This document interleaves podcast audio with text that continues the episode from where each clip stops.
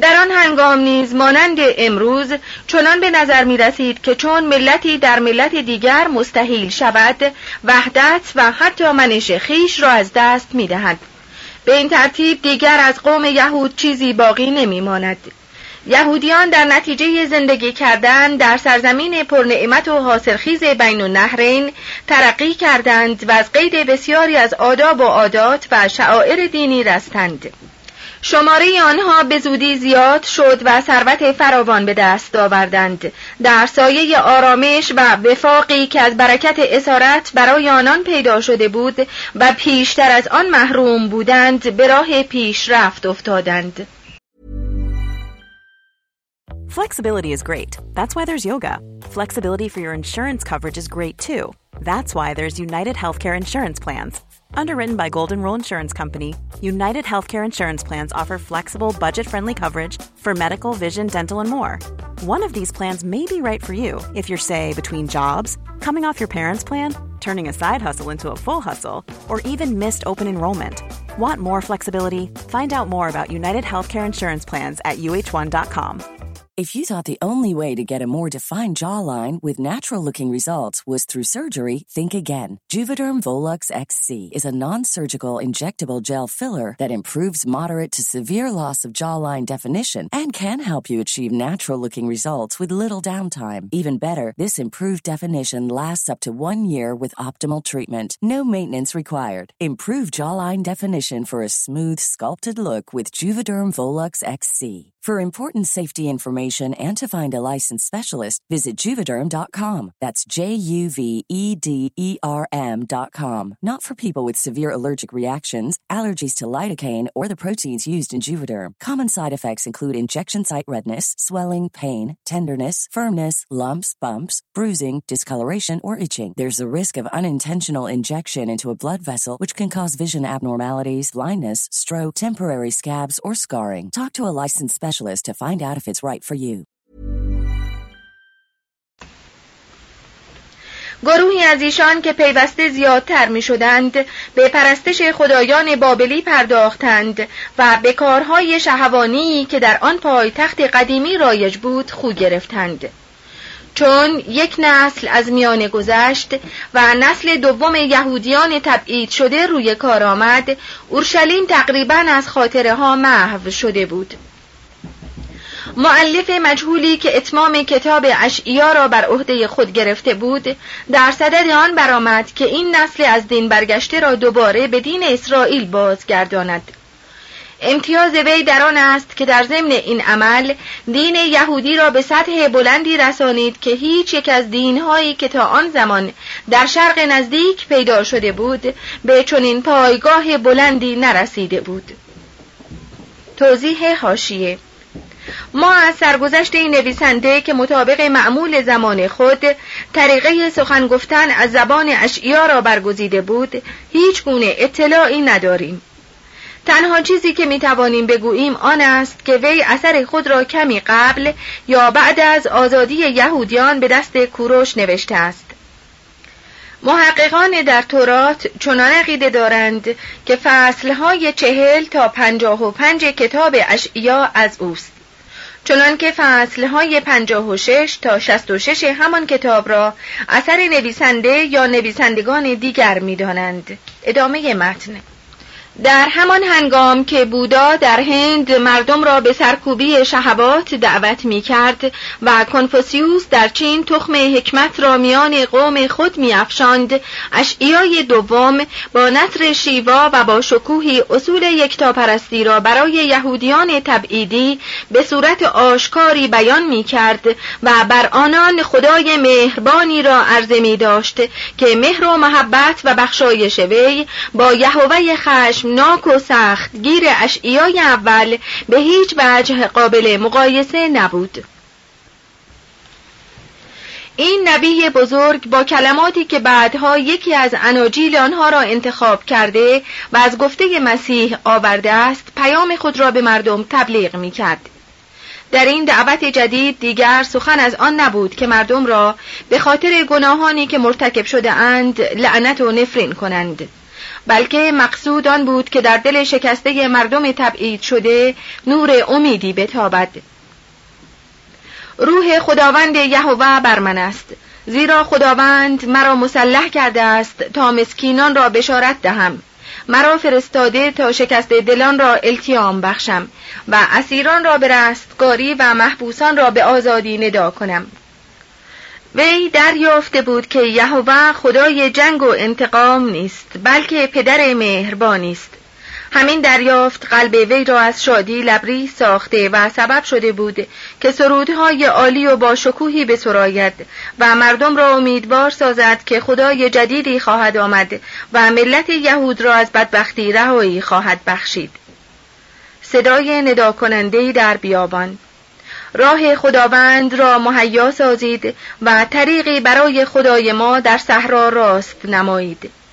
هر دره برافراشته و هر کوه و تلی پست خواهد شد و کجیها راست و ناهمواری ها هموار خواهد گردید.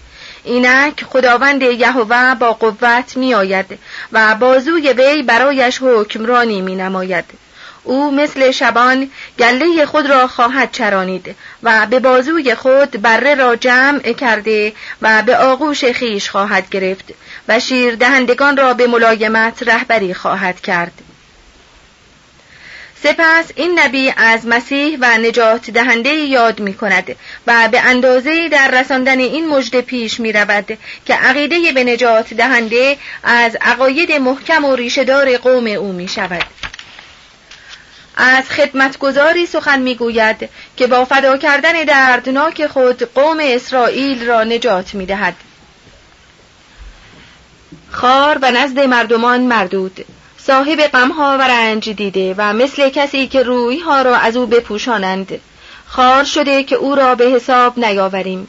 لکن او غمهای ما را بر خود گرفت و دردهای ما را بر خیش حمل نمود. و ما او را از جانب خدا زحمت کشیده و مضروب و مبتلا گمان بردیم. و حالان که به سبب تقصیرهای ما مجروح و به سبب گناهان ما کوفته گردید و تعدیب سلامتی ما بر وی آمد و زخمهای او ما شفا یافتیم و خداوند گناه جمیع ما را بر وی نهاد.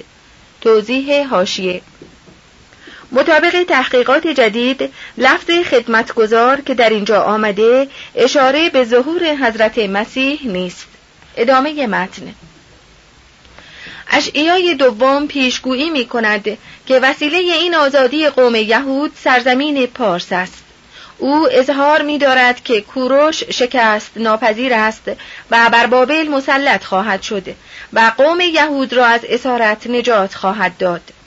آنگاه به اورشلیم باز خواهند گشت و هیکل تازه و شهر نوی خواهند ساخت که چون بهشتی خواهد بود. گرگ و بره با هم خواهند چرید و شیر مثل گاو کاه خواهد خورد و خوراک مار خاک خواهد بود. خداوند می‌گوید که در تمامی کوه مقدس من ضرر نخواهند رسانید و فساد نخواهند نمود. شاید محرک اشعیای دوم در توجه به یک خدای واحد جهانی جنبشی بوده است که در پارس پیدا شد و نیرومندی مردم آن تمام دولتهای خاور نزدیک را در زیر فرمان این کشور درآورد و همه آنها را در امپراتوری عظیمی قرار داد که از لحاظ پهناوری و سازمان اجتماعی هیچ یک از سازمانهای دیگری که می شناختند به پای آن نمی رسید. این خدا مانند یهوه موسی چنین نمی‌گوید که من خدای پروردگار تو هستم. تو نباید در برابر من خدایان بیگانه داشته باشی. بلکه می‌گوید من یهوه هستم و دیگری نیست و غیر از من خدایی نیست.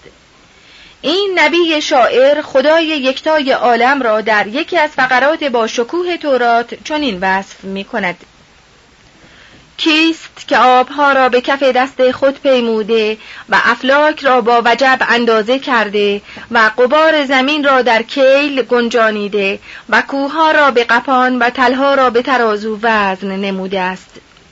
اینک امتها مثل قطره دلب و مانند قبار میزان شمرده می شوند اینک جزیره ها را مثل گرد بر می دارد تمامی اومدها به نظر وی هیچند و از عدم و بتالت نزد وی کمتر می نمایند.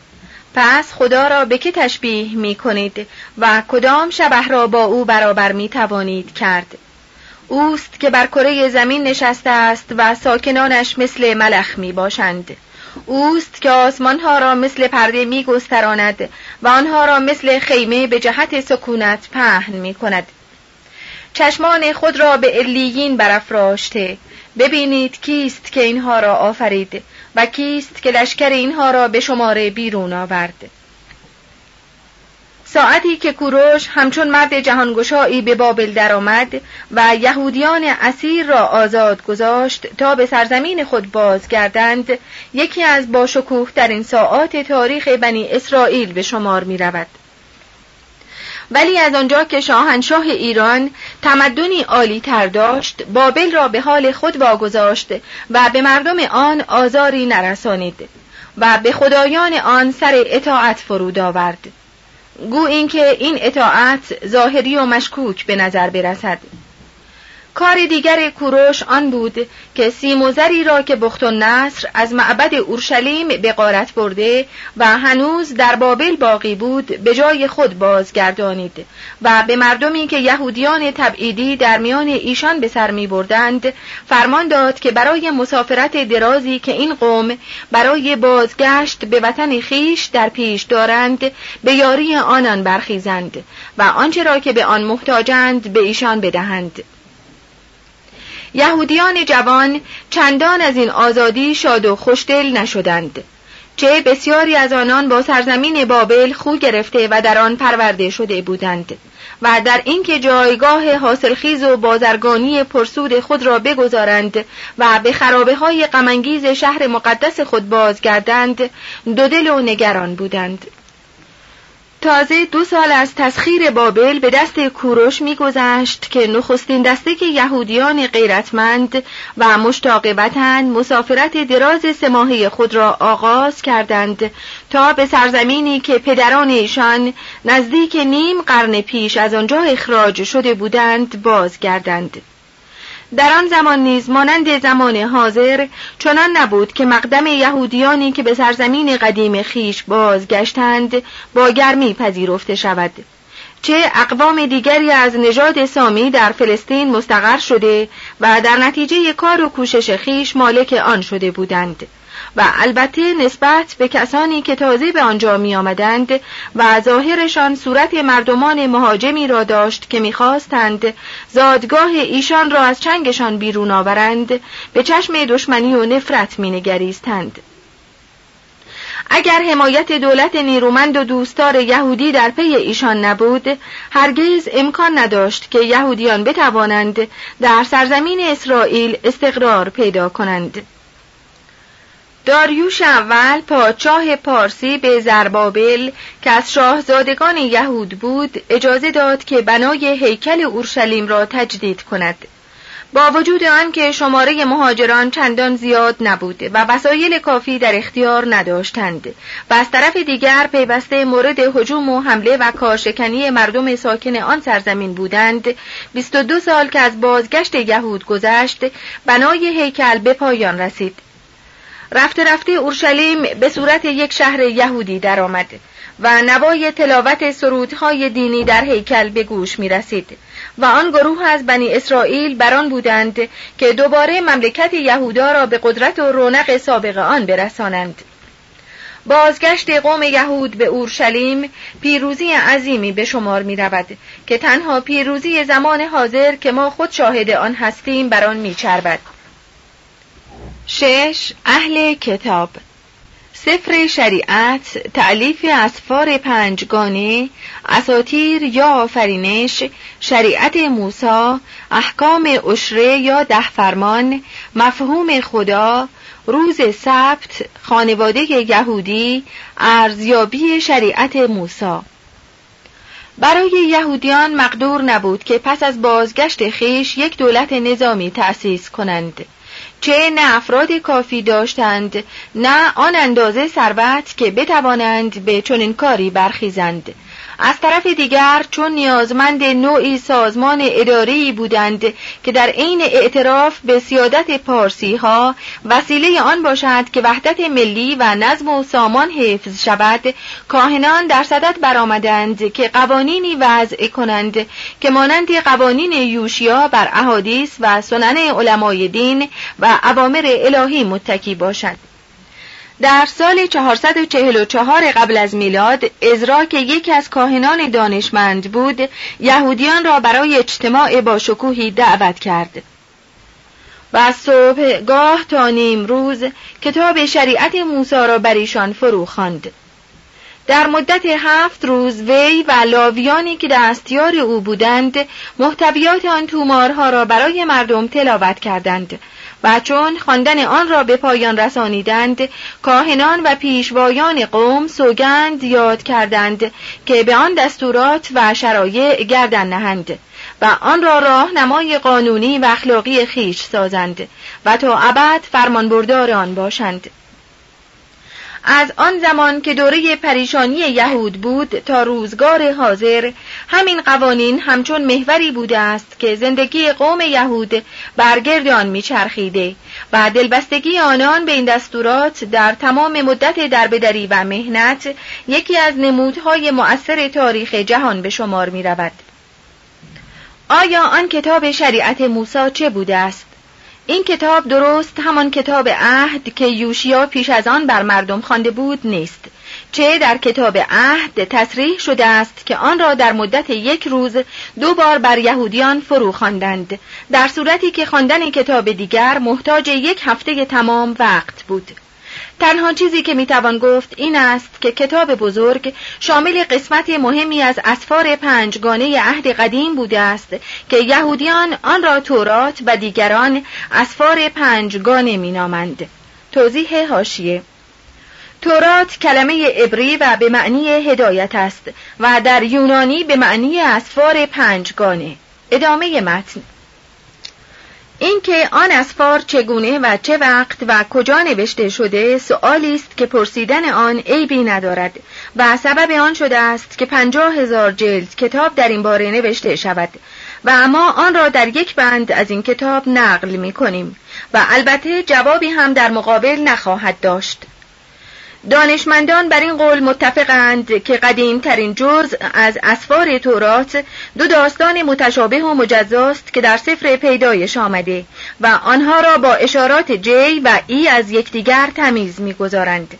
چه در یکی از آن دو داستان از آفریدگاری به نام یهوه یاد می شود و در دیگری از آفریدگاری به نام الوهیم این دانشمندان چنان عقیده دارند که داستانهای مخصوص به یهوه در یهودا و داستانهای مخصوص به الوهیم در افرائیم نوشته شده و پس از سقوط سامره آن دو دسته داستانها را با یکدیگر مخلوط کرده و از آن داستان واحدی ساخته اند. عنصر سوم که با علامت دی نمایش داده می شود و متضمن شریعت تصنیه است ظاهرا به وسیله نویسنده یا نویسندگان دیگر نوشته شده عنصر چهارم یا پی از قسمتهایی تشکیل می شود که کاهنان بعدها نوشته و آن را الحاق کرده اند. این قسمت شریعت کاهنان ظاهرا قسمت اصلی کتاب شریعت را تشکیل می دهد که ازرا آن را منتشر ساخته است چنان به نظر می رسد که در حوالی سال 300 قبل از میلاد این چهار قسمت به همان صورتی که فعلا دارد در آمده باشد داستانهای لذت بخش آفرینش، فریب خوردن آدم و طوفان نوح از سرچشمه افسانه های بین النهرین گرفته شده که ریشه آنها به سه هزار سال قبل از میلاد و پیشتر از آن می‌رسد. ما بعضی از اشکال قدیمتر این داستانها را پیش از این به نظر خوانندگان رسانیدیم. احتمال دارد که بعضی از این داستانها را یهودیان در زمان اسارت خود در بابل از مردم آن سرزمین اخذ کرده باشند. احتمال بیشتر آن است که این داستانها پیش از آن زمان از منابع سومری و سامی قدیم که مشترک میان تمام مردم خاور نزدیک بوده است به ایشان رسیده باشد. در داستانهای آفرینش پارسی و تلمودی هر دو چنان آمده است که خدا در آغاز آفرینش موجودی دو جنسی یعنی زن و مردی که از پشت مانند دو قلوهای سیاهی به یکدیگر چسبیده بودند آفرید. سپس آن دو را از یکدیگر جدا کرد. مناسب است در اینجا آیه دوم از باب پنجم سفر پیدایش را نقل کنیم. نر و ماده ایشان را آفرید و ایشان را برکت داده و ایشان را آدم نام نهاد. در روز آفرینش انسان. معنی این جمله آن است که پدر نخستین ما در آن واحد نر و ماده هر دو بوده است. ظاهرا هیچ یک از علمای دین جز آریستوفان به این نکته توجه نکرده است.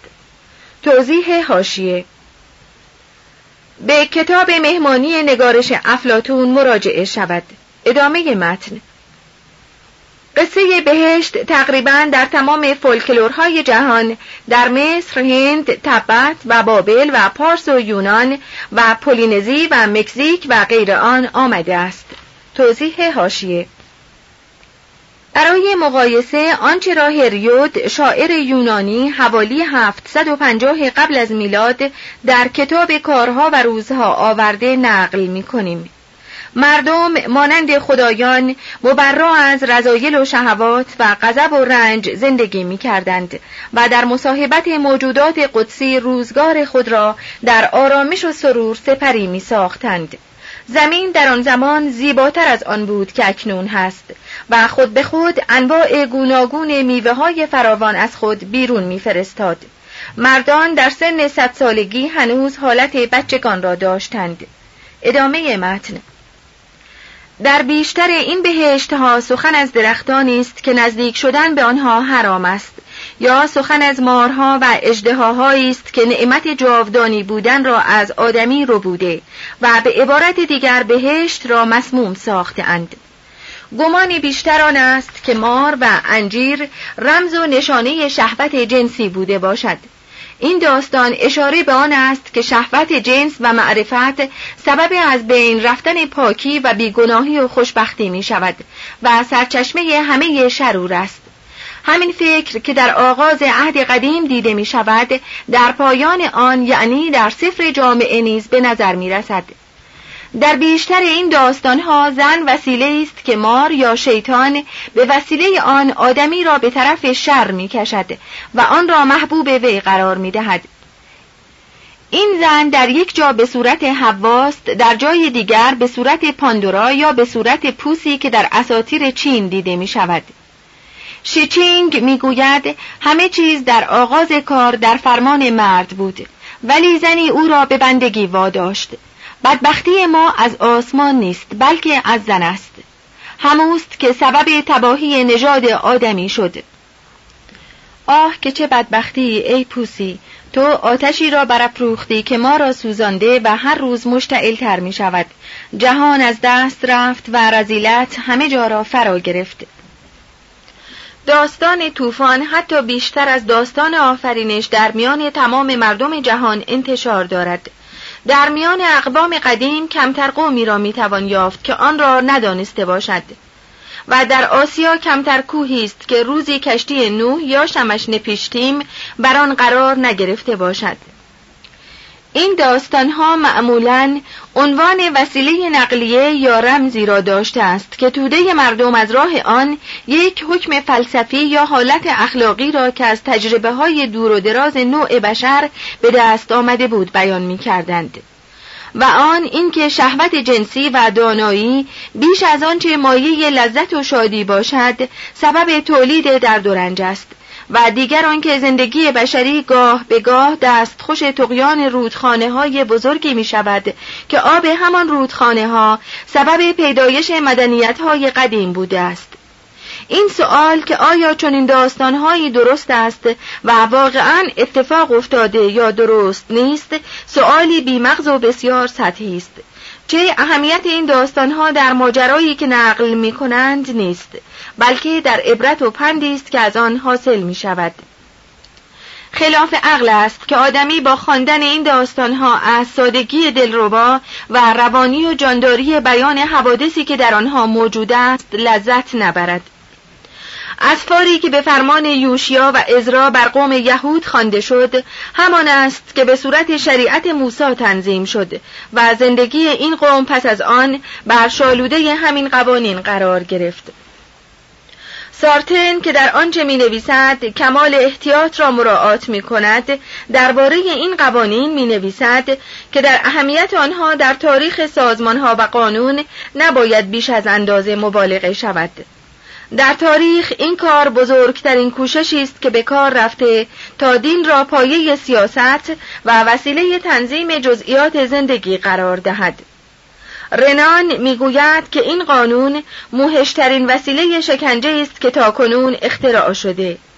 در این شریعت همه چیز از خوراک خوردن، پزشکی و بهداشت شخصی و مسائل مربوط به حیض و نفاس و بهداشت عمومی و انحرافات جنسی و شهوات حیوانی عنوان واجبات و محرمات الهی و دینی پیدا کرد. توضیح هاشیه رجوع کنید به سفر تصنیه باب چهارده ریناخ و رابرتسون اسمیت و سر جیمز فریزر حرام شدن گوشت خوک را در شریعت موسی نتیجه این می‌دانند که اسلاف یهود خوک یا گراز را به عنوان توتم میپرستیده اند نه اینکه برای حفظ سلامتی و جلوگیری از بیمار شدن چنین کرده باشند. شاید پرستش گراز وسیله است که کاهنان با آن می‌خواسته اند مردم را از خوردن گوشت ممنوع سازند و آن را برای اینکه نجس است تابو و حرام ساخته اند شماره فراوان دستورها و قواعد بهداشتی که در شریعت موسی موجود است به ما اجازه می دهد که تعبیر ریناخ را با شک و تردید مورد مطالعه قرار دهیم. ادامه متن. در اینجا یک بار دیگر به این مطلب برمیخوریم که جدا شدن کار طبیب و کاهن از یکدیگر چه اندازه به کندی صورت گرفته و همین طبیب است که بعدها سرسخت ترین دشمن کاهن شده است. در سفر لاویان بابهای سیزده تا پانزده با کمال دقت قوانین مخصوص به درمان بیماری های تناسلی ذکر شده و گفته است که چگونه باید مبتلایان را از دیگران جدا کنند و دستوراتی برای گند، زدایی و بخور دادن و حتی اگر لازم باشد سوزاندن خانه بیماران داده است. توضیح هاشیه طریقی که در سفر لاویان بابهای سیزده و چهارده برای معالجه جزام ذکر شده و تا آخر قرون وسطا در اروپا مورد عمل بود ادامه متن ابرانیان قدیم بانی فن پیشگیری از بیماری بودند ولی گمان نمی رود که از جراحی جز ختنه کردن چیزی می دانستند.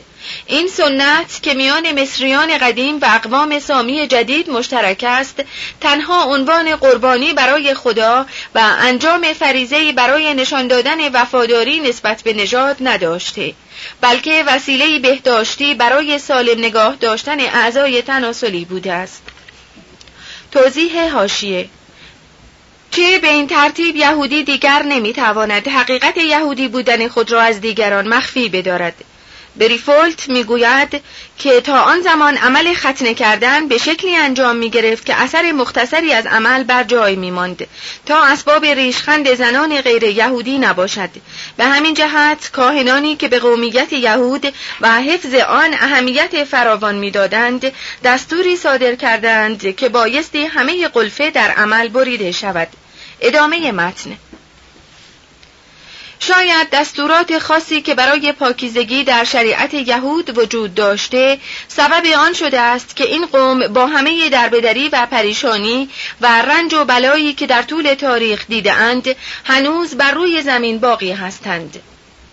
از این مسائل گذشته باقی شریعت موسی بر گرد محور ده فرمان سفر خروج باب بیست ده هفته دوران می کند که نیمی از مردم روی زمین آن آیات را تلاوت می کنند توضیح هاشیه در زمانهای قدیم رسم بر جاری بوده که ریشه قانون نامه ها را خدایی بدانند.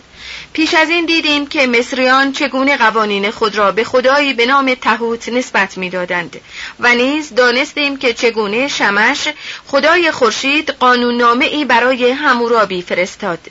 به همین گونه یکی از ارباب انواع بر کوه دیکتا قانونی بر شاه مینوس نازل کرد که بنابر آن بر جزیره کرت فرمان راند. یونانیان دیونوسوس را قانونگذار می نامیدند و مجسمه او را و دو میز سنگی در کنارش که بر روی آنها قوانین نقش شده بود ساخته بودند. متقیان پارسی می‌گویند که زردشت در یکی از روزها بر کوه بلندی نماز میگذاشت. اهورامزدا در میان رعد و برق بر وی ظاهر شد و کتاب قانون را به وی اعطا کرد. دیودوروس می‌گوید از آن جهت چنین می‌کردند که به نظر ایشان فکری می‌تواند دستگیر بشر باشد که شگفتانگیز و قدسی و الهی باشد. یا از آن جهت که معتقد بودند توده مردم اگر باور کنند که قوانینی که برای ایشان وضع شده از مقام پرجلال و قدرتی برخواسته از آن قوانین بهتر اطاعت می کنند ادامه متن. نخستین فرمان بنیان اجتماع دینی جدید را می‌گذارد و آن اجتماعی است که بر هیچ قانون مدنی تکیه ندارد و تنها بر پایه فکر وجود خدا بنا می شود. خدا در این اجتماع پادشاه جهان است و از دیده ها پنهان. قانون و شریعت را برای آدمی میفرستد و مجازات هر گناهی را او معین می کند ملت این خدا اسرائیل نام دارد که معنی آن دفاع کنندگان از خداست.